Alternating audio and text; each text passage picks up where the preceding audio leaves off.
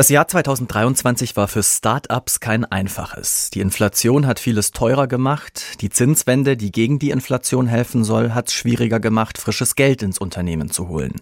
Das zeigt sich auch in den nun veröffentlichten Zahlen des Start-up-Verbands.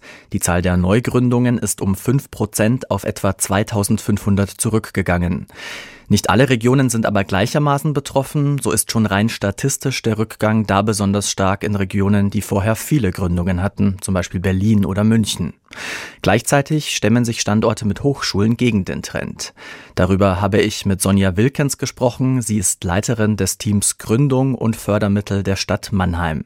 Mannheim ist, wenn wir ehrlich sind, weder Berlin noch München, aber sie haben eine Universität und auch sonst eine relativ ausgeprägte Hochschullandschaft. Wie war also bei Ihnen das letzte Jahr in Sachen Gründungen?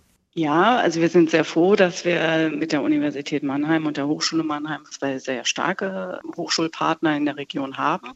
Wir als Stadt Mannheim merken natürlich schon auch die Auswirkungen, die Sie gerade in der Moderation sehr schön beschrieben haben.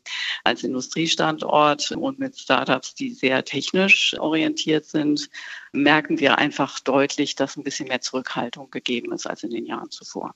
Sie sind ja auch mit anderen Start-up-Zentren vernetzt. Was hören Sie denn aus den unterschiedlichen Regionen, auch über den Südwesten hinaus? Also es ist, glaube ich, tatsächlich sehr unterschiedlich, ob es sich um reines digitales Geschäftsmodell handelt, also Themen wie KI, Artificial Intelligence Lösungen, reine SaaS-Lösungen oder Softwarelösungen an sich, haben, glaube ich, da noch weniger Auswirkungen zu verzeichnen gehabt als andere ähm, Gründungsideen, die vielleicht eine Hardware noch mitentwickeln oder diese, wie gesagt, so einen technologischen Ansatz entwickeln, wo es einfach auch das Thema Finanzierung relativ schnell eine Rolle spielt, um das realisieren zu können, so dass ich das schon wahrnehme, dass es da Unterschiede der Region auch durchaus gibt.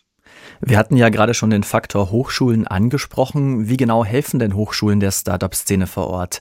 Ist das einfach nur das Vorhandensein von gut ausgebildeten Leuten oder greift das nur, wenn auch entsprechende Programme zur Unterstützung der Studierenden mitlaufen? Also es ist auf jeden Fall ein wahnsinnig wichtiger Faktor, dass Studierende an ihren Hochschulen informiert werden und sensibilisiert werden und mit Formaten einfach auch unterschiedliche Möglichkeiten haben, die es in diesem Startup-Umfeld gibt, weil das Startup ist einfach nicht, es ist nicht, ich gründe ein Startup und das funktioniert immer nach Schema F, sondern es sind halt einfach verschiedenste Faktoren, die da zu berücksichtigen sind. Und da gibt es sehr tolle Formate, die die Unis und Hochschulen anbieten, die einfach überhaupt erstmal die jungen Menschen dafür begeistern und heranführen oder sensibilisieren, ihnen die Möglichkeit geben, Ideen weiterzuentwickeln und vielleicht damit auch sogar selbstständig zu machen.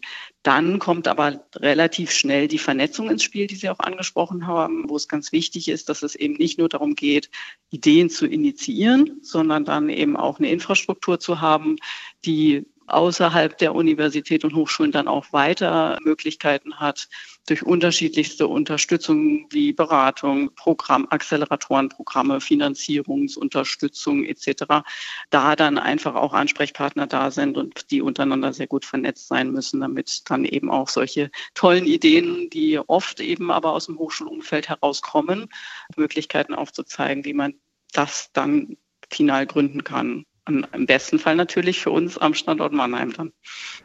Und am Ende helfen aber diese Rahmenbedingungen ja auch nichts, wenn am Kapitalmarkt nicht günstiges Kapital zur Verfügung steht, mit dem ich auch gründen kann.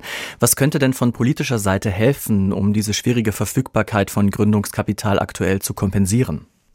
In der ganz frühen Phase gibt es tatsächlich schon einiges an Unterstützungsmöglichkeiten. Wo es aktuell kritisch wird, ist, wenn sagen wir mal, die erste Phase der Ideengenerierung und in, in die Gründung erfolgt ist und es dann aber darum geht, ein marktfähiges Produkt oder eben die wirklich die Markterschließung voranzutreiben da ist es aktuell wirklich nicht ganz so einfach. Es ist auf der anderen Seite natürlich auch tatsächlich eine Herausforderung von öffentlicher Seite aus, mit neuem Kapital nachzuhelfen oder zu entscheiden, wo man noch Kapital reingeben kann. Das ist in der frühen Phase deutlich leichter und einfacher, als es dann in der sagen wir mal, Stabilisierungsphase oder Wachstumsphase der Fall ist. Da machen sich viele Menschen Gedanken drüber.